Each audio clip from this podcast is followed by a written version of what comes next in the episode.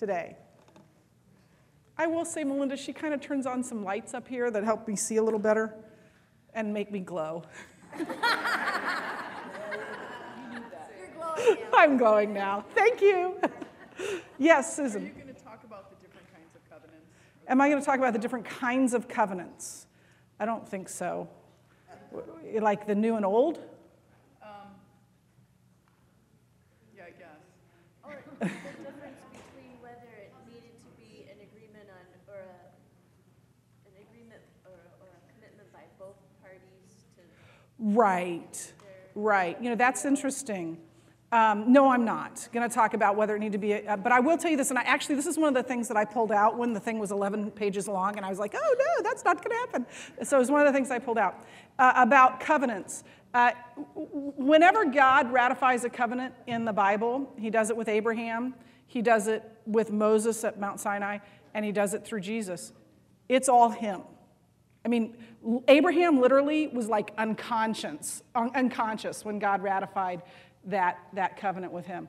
Uh, and so, in ancient times, when a covenant was made between two parties, but it, it, fell on the one party, the person who was responsible for the covenant, if it was one party's responsibility, also had the right to annul that covenant. And so, uh, in God's case, where you know then the new covenant is in Jesus, um, he, you know, he has the right and did, in fact. Annul is probably the wrong word, but he has replaced it. He has fulfilled it, uh, is maybe the best way to put it. Um, so, uh, does, that, does that answer the question? Okay. Any other questions? Yes, Connie. 34. 34.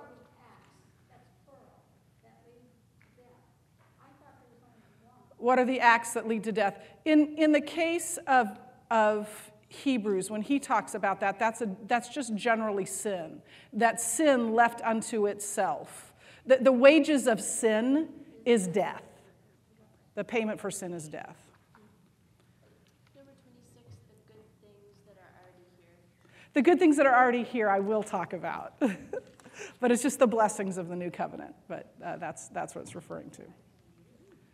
Any other questions? You have one, Linda. You're not, you just don't want to ask it. Just hit me. Um, do you think that um, the, the first covenant, God felt that was all they could handle at the time? And he may have known then that he was going to have to re- rescind it and. Oh, he did know. It was, it, and in fact, one of the things I'm going to say today, this was God's plan from the beginning. God, God has been working out his plan of redemption even in, in Genesis 1. It's evident that. purposely, he gave them that, thinking that's what they could handle at the time, and then when they got to this point, it, it was an update? Yeah, well, it was, it, I'll, say, I'll say two things in, in, in answer to that. One is that it has always been a plan of redemption. So, uh, and, and, Jesus, and there's something else I'll mention today. Jesus, God, Jesus came in the fullness of time, at just the right time. Jesus came. And there are a lot, we could go, we could spend a lot of time talking about why that was just the right time. It's amazing. I mean, any earlier, and the gospel couldn't have spread. Any later, and the temple was gone. I mean, you know, it, it was historically, apart from any theology, the exact right time for Messiah to come. Um, ha- having said that, then, but his plan of redemption began with creation. And so this is part of his plan of redemption, working its way through to Christ. And he was committing to his people. And, and, and Christ's redemption, Christ's sacrifice, goes backwards and forwards. Uh, Paul talks about at great length that, uh, that salvation has always come through faith that, that Abraham was justified by faith. And so that, and, and the author of Hebrews will talk about how those under the old covenant are saved by redemption in Christ Jesus. Never knew who he was, but they had faith in a coming Messiah, and, and their salvation came through that. Um, so, um, you know, having said all that, God was speaking to his people, God was communicating to his people, God was covenanting with his people in a way that made sense to them. And animal sacrifice was the way that happened. Yeah, yeah. That, that was the way in which he could say, I am covenanting myself to you. And this is the only way that your sins can be temporarily taken care of. Not eternally. I can't have com- complete relationship with you. I can't live, you know, uh, in, in communion with you uh, because this system is not completely effective. But someday, someday, Jeremiah 31 tells us, um, it will be, and someday has come. Is that, does that help? Okay. Okay. Any other questions? Let's pray. Father God, thank you so much um, for the promises of Jeremiah 31 uh, that have been fulfilled in your Son, uh, that we may know you and that we may be known by you, and that you are our God and we are your people, and we stand forgiven before you. Father, what a blessing, what an amazing and awesome reality that is. Never let us forget it. I pray in Jesus' name. Amen. Well, we didn't quite get finished last week, and so we are going to start real quickly with finishing up with those things. And, and there, this whole section of Hebrews 7 11 through 28 was all about the superiority of Jesus and his priesthood. Uh, and the first verses 11 through 19, those first verses, talked about how Jesus is a better hope, or he has given us a better hope. The previous covenant, the Levitical priesthood, the previous, previous priesthood, couldn't achieve perfection, as the author of Hebrews tells us. And by that it means it could not reach God's desired end of an intimate relationship with his people. Uh, and then in verses 20 through 22, it talked about how Christ's priesthood has a better basis, which was by divine oath, that God named Jesus a priesthood in the order of Melchizedek by his own oath. The Levitical priesthood came through a command of God, and a, an oath of God is a better basis for that priesthood. And then in verses 23 through 25, the author is going to talk about how uh, Jesus is a better help. He is a permanent priest, not a temporary priest. Now, there have been many of those priests since death prevented them. There have been many of those priests, Levitical priests, since death prevented them from continuing in office. But because Jesus lives forever, he has a permanent priesthood. Therefore, he is able to save completely those who come to God through him because he always lives to intercede for them. So the contrast being made here is between the Levitical priests who could serve obviously only till death, because once they were dead, they could no longer be a priest. It was a limited priesthood, it was limited to their literal lifetime, earthly lifetime. By contrast, Jesus lives and reigns forever. Therefore, his priesthood is permanent, it's eternal uh, priesthood. So, because his priesthood is eternal, because it is permanent, he can save completely those who come to God through him. There is no limitation uh, on his mediation between us and God, between God's people and God. He brings complete and forever salvation, not the temporary forgiveness um, of, of the former covenant of, of the Levitical priests, um, but forever. Uh, and and though that, that sort of uh, forgiveness needed to be achieved over and over and over again. And Jesus is an eternal priest. He died once for all. Doesn't ever have to happen again, only one time. And that's forever in both directions, as I just mentioned. This is one of my favorite quotes. I even wrote it in the notes for you. Uh, this, uh, this is just such a, such a profound thought, I think, from Dr. P.E. Hughes. He says, Do you notice how theologians go by their initials? Why is that? I have no idea, but maybe I'll be A.C. Keyser someday. Who knows? like I'm a theologian. But I love this thought. This is a wonderful thought. We could not hope to draw near eternally to the eternal God through a dead priest. It can't happen. We have a living priest, we have an eternal priest. Now, what about the intercession? He lives to intercede for us. We really, I, am not, I'm not copping out on you. We, we don't have time to go into this deeply. Please know, though, that the, the, the idea that Jesus intercedes for us in heaven is taught elsewhere by Paul, particularly in Romans 8. And the idea is that one of, that, is that one of Jesus' ministries is to speak to God or, or pray to God, if you prefer that word, on our behalf.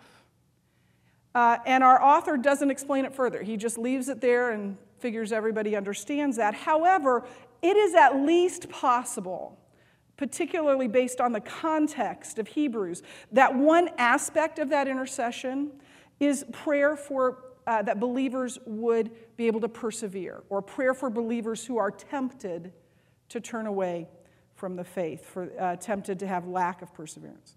Then in verses 26 through 28, he gives us both a summary of the argument thus far, and he begins to look ahead and transition to the next argument.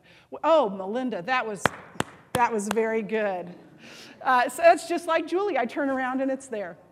Such a high priest meets our need, one who is holy, blameless, pure, set apart from sinners, exalted above the heavens.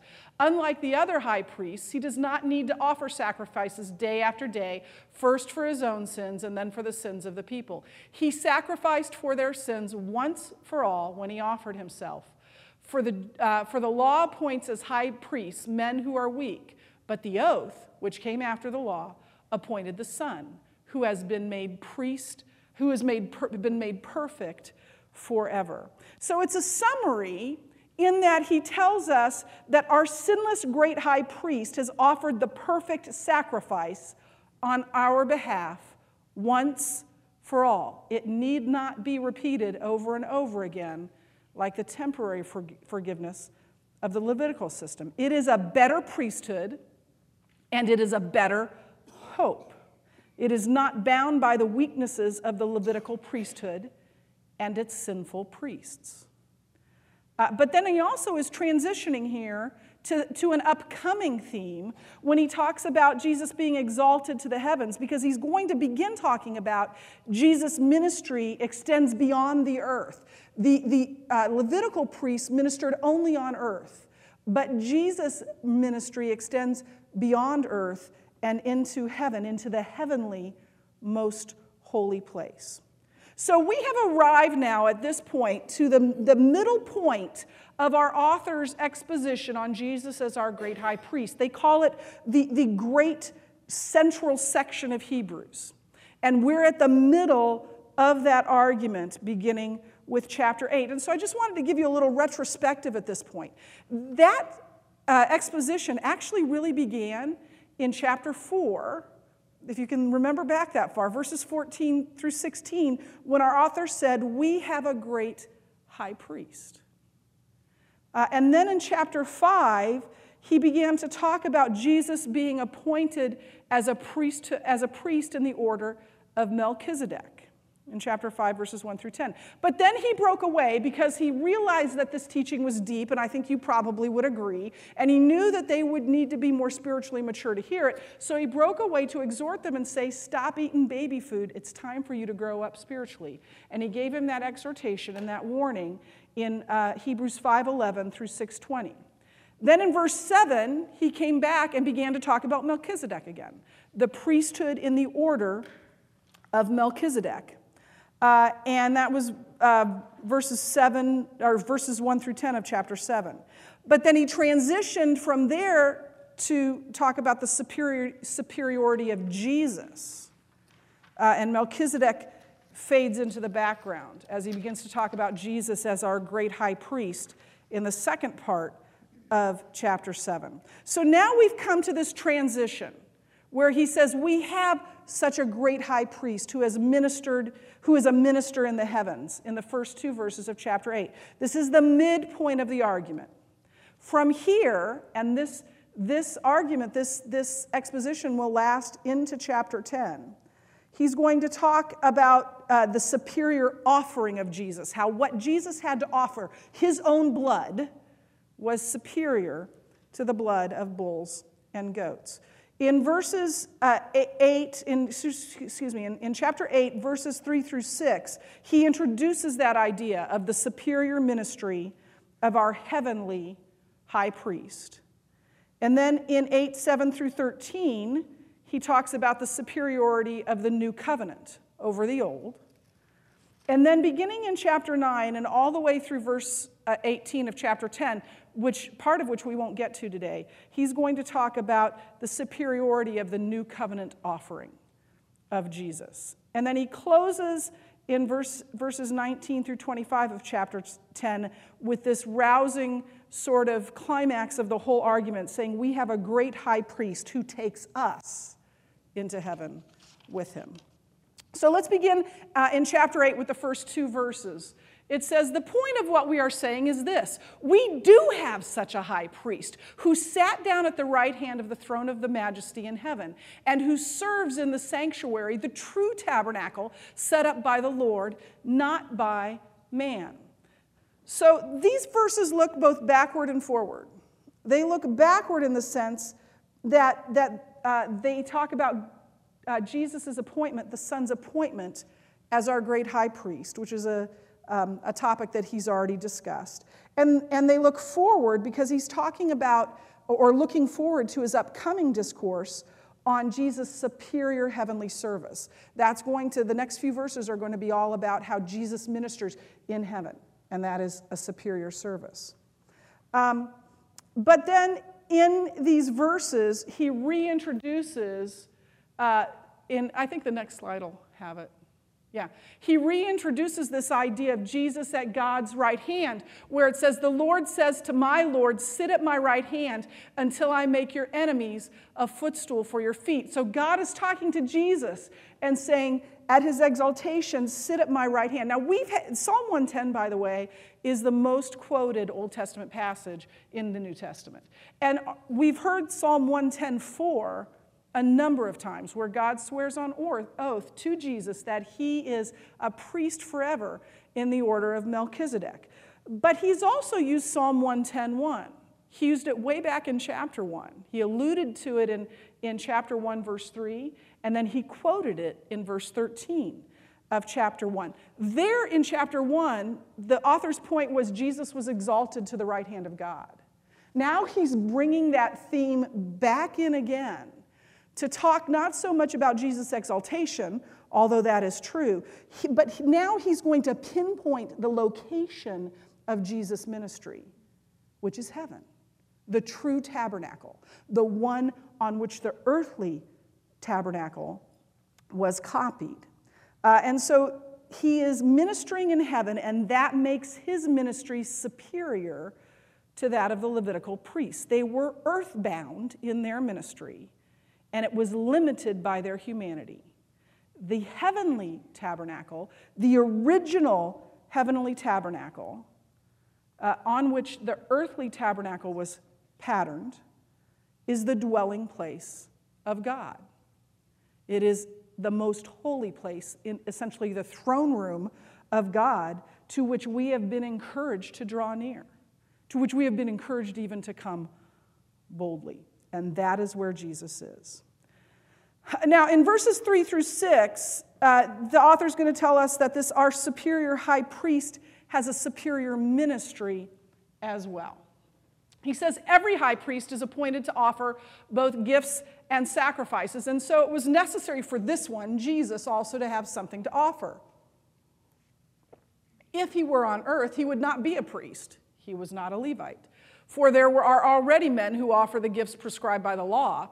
They serve at a sanctuary that is a copy and shadow of what is in heaven. This is why Moses was warned when he was about to build the tabernacle see to it that you make everything according to the pattern shown you on the mountain.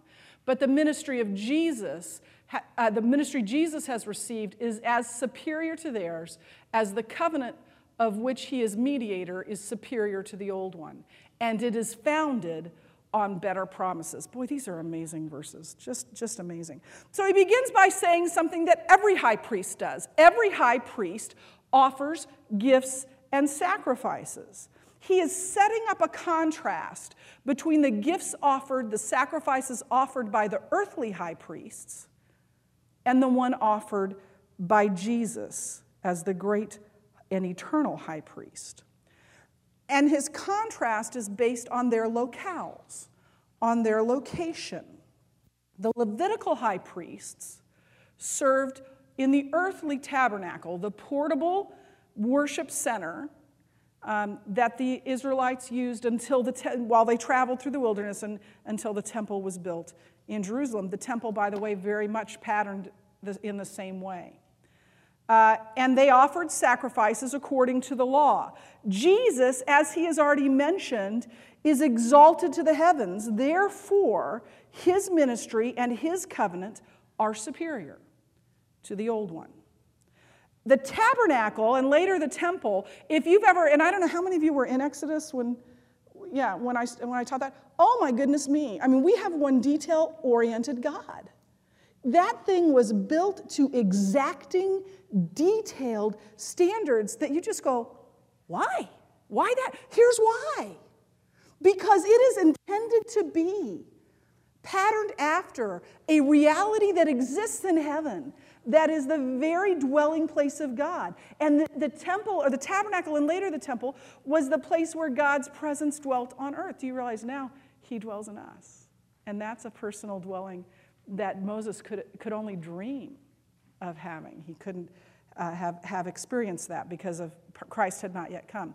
So the reason it was built to such detail was because it was intended to be a copy of the heavenly reality, the dwelling place of God, but it is at best a shadowy, imperfect copy of that true dwelling place in heaven because it is tainted with sin. And those who built it were sinful.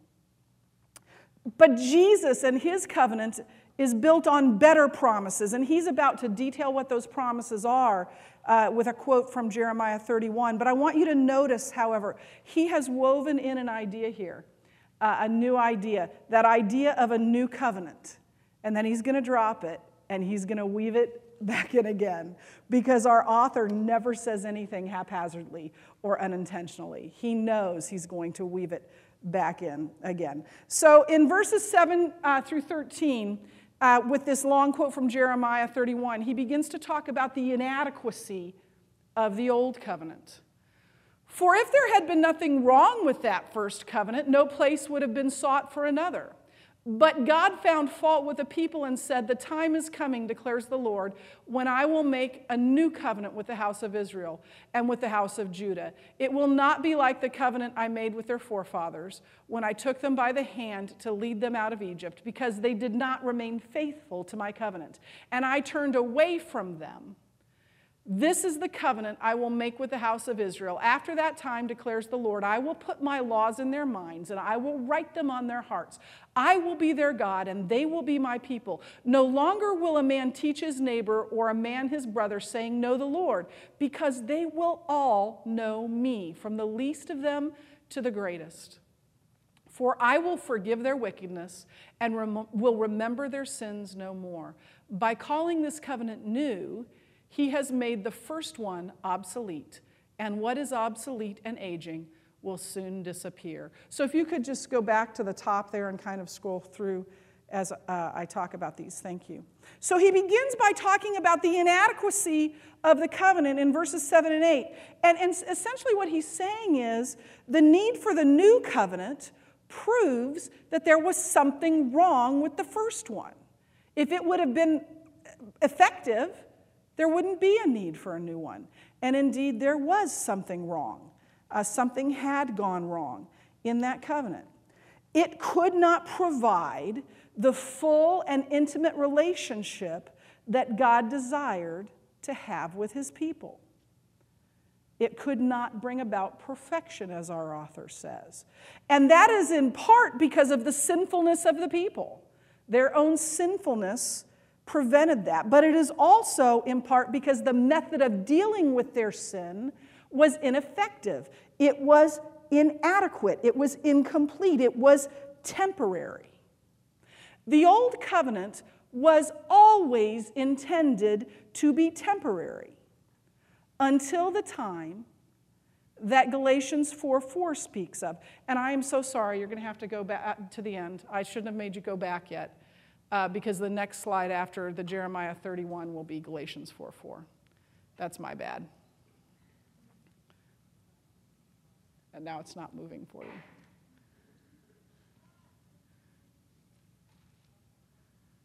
Oh, I hate it when it does this. Galatians 4 4 says that in the fullness of time, God sent his son, born of a woman, born, born under the law, that he might redeem those under the law. That at the perfect time, in the fullness of time, God sent his son. That old covenant was always meant to be temporary until, in the fullness of time, God could take care of our sins completely and eternally through his, his son. Uh, now, but then it says that, that God found fault. It says, but God found fault with the people. Actually, literally, that says, for faulting them. And then it gets really technical and complicated, and it talks about dative case and some other kind of case, and it depends on which one it is. And I don't want to go into all that because it just makes your head spin, trust me, and it gives you a headache. Suffice to say that when it says that God found fault in the people, it could mean that God found fault in the people. But it could also mean that God found fault in the covenant. It could be both, and actually, both are true. However, because our author is primarily talking about the insufficiency of the covenant, that is probably what he found fault in was the covenant. So then he begins to tell us these better promises of Jeremiah 31, this promise of a new covenant with God, one that will help his people, allow his people to achieve perfection. That word teleosis, not meaning that we will be sinless on earth, but that it will achieve God's desired end of intimacy between himself and his people. And it will achieve our complete eternal redemption. Uh, so these promises this promise, first promise is that of a new covenant. But then God promises that his laws will be placed, they will be engraved on our hearts and in our minds. It won't be an external thing, it will be an internal thing. God promises that he will have an intimate relationship with his people. He promises that all of his people will know him and be known by him all of which is possible. You see, it says for, or somewhere it says for, all of which is possible because of Jesus, because of what Jesus has done for us. It is only possible because God has forgiven us in Christ. Uh, of this new covenant, P.T. O'Brien says, it is different, the new covenant is different qualitatively in that it is graven on the human heart, not on tablets of stone. And it is a covenant where, the sin, where sins are effectively forgiven. So that makes then the old covenant obsolete. The new covenant replaces the old as it was insufficient. That was God's plan from the beginning to have Jesus come. Jesus was never God's plan B. He was always, it's been one plan of redemption from the beginning of time. The old covenant is not, is not a bad thing. That was God's covenant with his people, making it a good thing. It was the best method he had of communicating with his people at that time. And it was a foreshadowing of Jesus and what he would do completely. But the coming of Jesus changed all of that. With Jesus, a new and better covenant was made, and it allowed us to have a relationship with God that we could not otherwise have a Jeremiah 31 relationship. Now, if you step back in time for a minute and think about the original audience that heard these words, I want you to think of, of, of how hopeful this would have been to them because many of them were disheartened with the faith and, and the persecution that being a believer in Jesus brought. And they were considering a return to Judaism. And so, what our author is doing here is showing them, clearly showing them, why that makes no sense to return to something that is obsolete and disappearing. He is wanting to bolster their faith in Christ and encourage them once again to persevere, to be confident in their faith in Christ. Well, now, in, in beginning with verse, or beginning with chapter 9, and then all the way through chapter 10, 18, the author is going to talk about the son's better sacrifice and the bases of that superiority. And he's going to weave these bases. It, isn't just this basis, this basis, and then this basis. He's going to, I see you laughing over there. That he's going to weave them in and out. So, so this idea of the place of the offering in heaven being superior, he talks about in chapter 9, verse uh, 11, and then again in chapters 23 and 25, and then again in chapter 10, verses 12 and 13. The basis of the blood of the offering, of Christ's blood being superior and more effective of that of bulls and goats, he's going to talk in chapter 9, 12 through 28 about. And then the eternality, I don't even know if that's a word, the eternality of the offering, that it was once for all, that it was one offering good forever in both directions. He's going to talk about in chapter 9, verses 25 and 26, and then the first 18 verses of chapter 10. So verses 9, verses 1 through 10 of chapter 9 talk about the tabernacle and its worship. And we're going to do this really quickly um, because the author doesn't go into detail, and uh, I gave you some background information on this. But verses 1 through 5 talk about, they describe the tabernacle and what was in the tabernacle. There it is. Good work, Melinda. Thank you. Now, the first covenant had regulations for worship and was an earthly sanctuary. A tabernacle was set up, in its first room were the lampstand and the table and the, uh, and the consecrated bread. This was called the holy place. Behind the second curtain was a room called the most holy place, sometimes called the Holy of Holies, which had the golden altar of incense and the gold covered ark of the covenant. This ark contained the gold jar of manna, Aaron's staff that had budded, and the stone tablets of the covenant, the Ten Commandments. Above the ark were the cherubim of the glory, overshadowing the atonement cover, but we cannot discuss these things in detail now. So if you'll go then to the next slide, which I hope is fairly clear. This is, yeah, not really clear.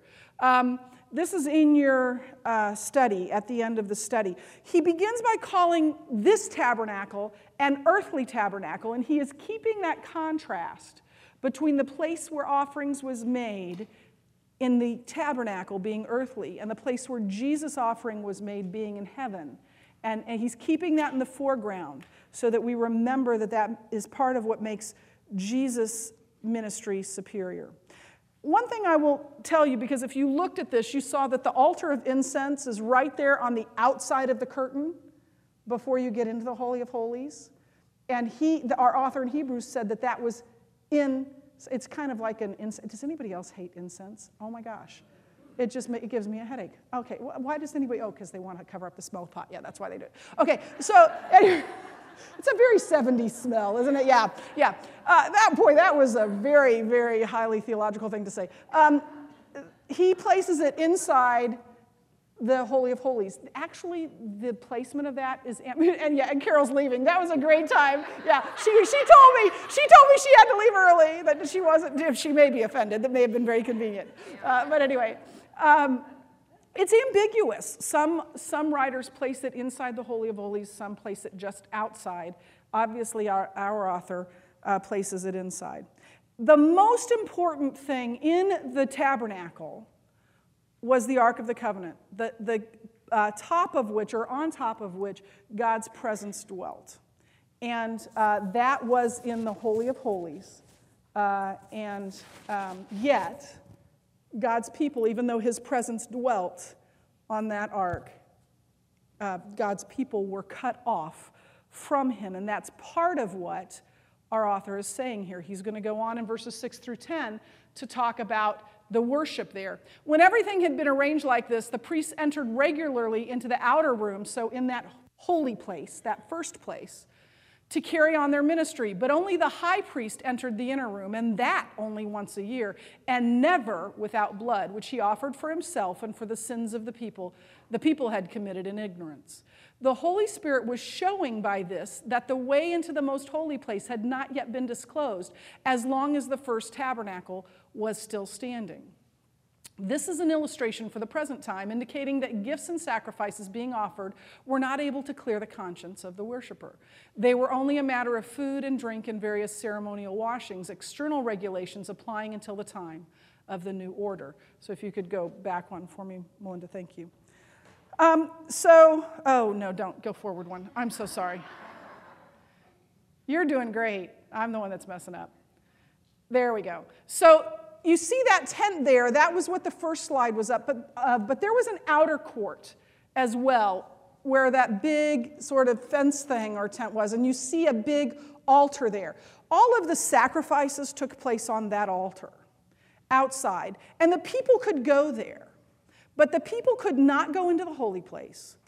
And the, only priests could go into the holy place, and only one priest could go into the most holy place. So sacrifices were made in that outer court daily and yearly on the Day of Atonement.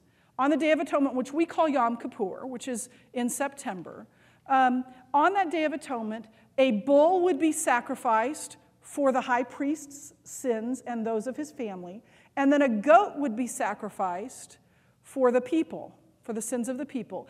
And then on a second goat, the high priest would lay his hands and confess the sins of the people and, and lay on that goat the sins of the people, and then it would be taken out into the wilderness and released. It was the scapegoat. It was the scapegoat. That's where we get that word. And then the high priest would take the blood of the bull and the goats into the most holy place and sprinkle that blood there to atone temporarily for his sins, his family's sins, and the sins of the people. Now, in that outer room, in that holy place, that first room, um, the priests would carry on their duties, and, and our author talks about that as well. Only priests could go into the holy place. And they had different duties. They replaced the bread. There were 12 loaves of bread representing the 12 tribes. They lit the lamps. They kept they trimmed the lamps. They took care of the lamps that were there but they were the ones that performed those acts of worship. The people were left out of all of that aspect of worship. They were cut off from it. Only the high priest could enter the most holy place, and then only on the Day of Atonement. Now, our author's point here is not so much what the duties were as the dailiness of them. They never ended. They had to be repeated over and over and over again, which points to the ineffectiveness of the covenant itself. Now, in verses 8 to 10, he says this was a lesson that the Holy Spirit was teaching. And, and then again, it gets very complicated and technical and gives you a headache. So I'm just going to give you kind of the Reader's Digest version. Under the Old Covenant, there existed no means for the people to enter the presence of God. And in fact, that first room, that holy place, served as a barrier between God's people, most of whom were not priests, and the presence of God. And so when he talks about what the Holy Spirit uh, was teaching, he's saying, and it says, as long as the first tabernacle was standing, I'm going a little off the reservation. Sorry, I saw you guys are looking at your, I'm trying to speed up a little bit here.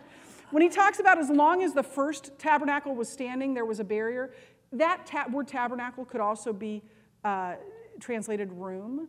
And so, what it probably means is that first room, that holy place, was a barrier between God's people and God's presence. And as long as that was there, there could be no relationship, intimate relationship between God and his people. So here's the lesson that the Holy Spirit was teaching, and I'm going to read to you what Dr. Guthrie said because it's a lot more cogent than me. The outer room of the tabernacle, the holy place, therefore illustrates the whole era managed by the Old Covenant. It was a time in which the general populace could not draw near to God because provision had yet to be made for their consciences to be cleansed. When it talks about consciences being cleansed, it's talking about a moral awareness of good and evil. The people knew they were sinful. They knew that there was no permanent solution to that. In fact, the Old Covenant was nothing more than a constant reminder of their own sinfulness. And that the system they had couldn't completely cleanse them and allow them to draw near to God. Therefore, something more was needed in order for that to happen, in order for them to have a Jeremiah 31 kind of relationship with God. Well, now the author's going to turn and talk about the superiority of the son's offering for sin in verses 11 through 28, which we probably won't finish, but hey. Um, and in verses 11 through 12, he's going to introduce uh, that, that superiority. He says, When Christ came as high priest of the good things that are already here, he went through the greater and more perfect tabernacle that is not man made, that is to say, not part of this creation. He did not enter by means of the blood of goats and calves, but he entered the most holy place once for all by his own blood, having obtained eternal redemption. So Christ appears, and by the way, in that sentence, Christ is the first word making it emphatic. And, and when he appeared as high priest of the good things that are already here, of high priest of all those blessings he bought, he, he, he bought with his own blood, of all those things that we now have, those Jeremiah 31 blesses of being, being able to draw near to God and having a relationship with God, and He is our God and we are His people, and He knows us and we know Him. He was the high priest of all those things. He achieved them. Uh, and again, the greater tabernacle is heaven, where Jesus was exalted at God's right hand. Uh, and the greater offering is Jesus' blood, his own blood, which is greater than that of bulls and goats. Now, he didn't literally carry his blood into the throne room of God. Here it is, I'm going to sprinkle it now. That is just a very poetic and eloquent way of speaking of his death on a cross, that when he shed his blood on that cross, we were eternally atoned. Uh, our sin was eternally atoned for, and we had obtained eternal um, redemption.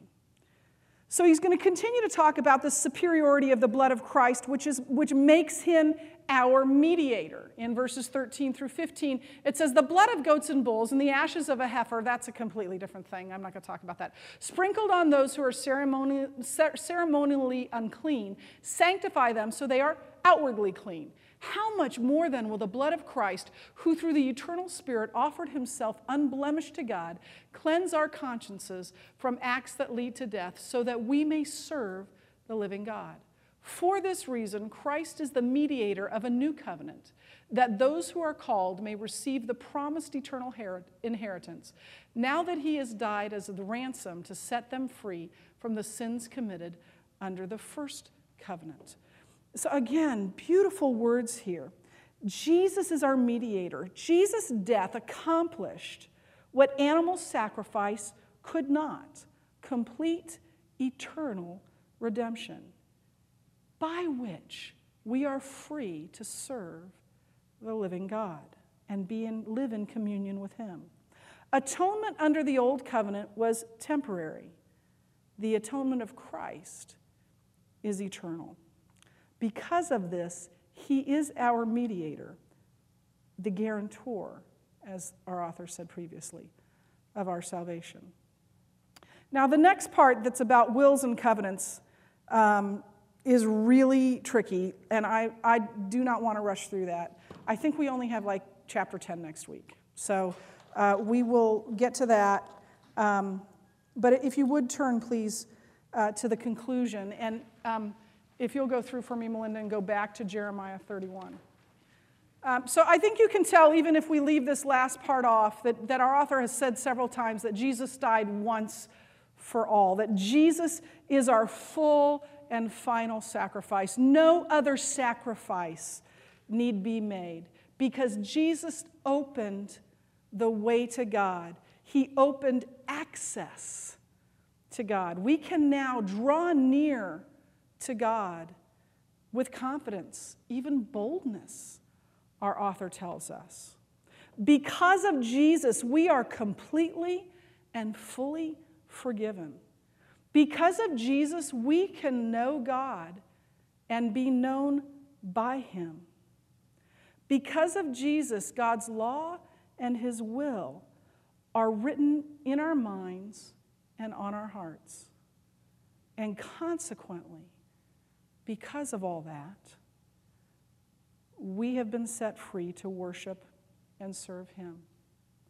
But what I don't want you to leave here without seeing is that all of this was completely and 100% God's doing. Take a look at Jeremiah 31 again and, and see how many times God says, I will. Can you go? It won't let you go forward? There we go. The time is coming, declares the Lord, when I will make a new covenant with the house of Israel and with the house of Judah. This is the covenant I will make with the house of Israel. After that time, declares the Lord, I will put my laws in their hearts and write in their minds and write them on their hearts. I will be their God, and they will be my people. There's one more. No longer will a man teach his neighbor or a man his brother, saying, Know the Lord, because they will all know me, from the least of them to the greatest. For I will forgive their wickedness, and I will remember their sins no more. God says, I will do this. I will do this, and I will do this. And the benefits come to us. God loves us, God pursued us. And God has provided everything necessary for our forgiveness so that we might live in intimate relationship with Him through His Son. Can I get an amen to that? Let's pray. Father God, thank you so much that you have done it all. Your Son has paid it all. And therefore, all to you we owe. In Jesus' name I pray. Amen. Thanks, ladies. Sorry to put off. I got to get through next week because then after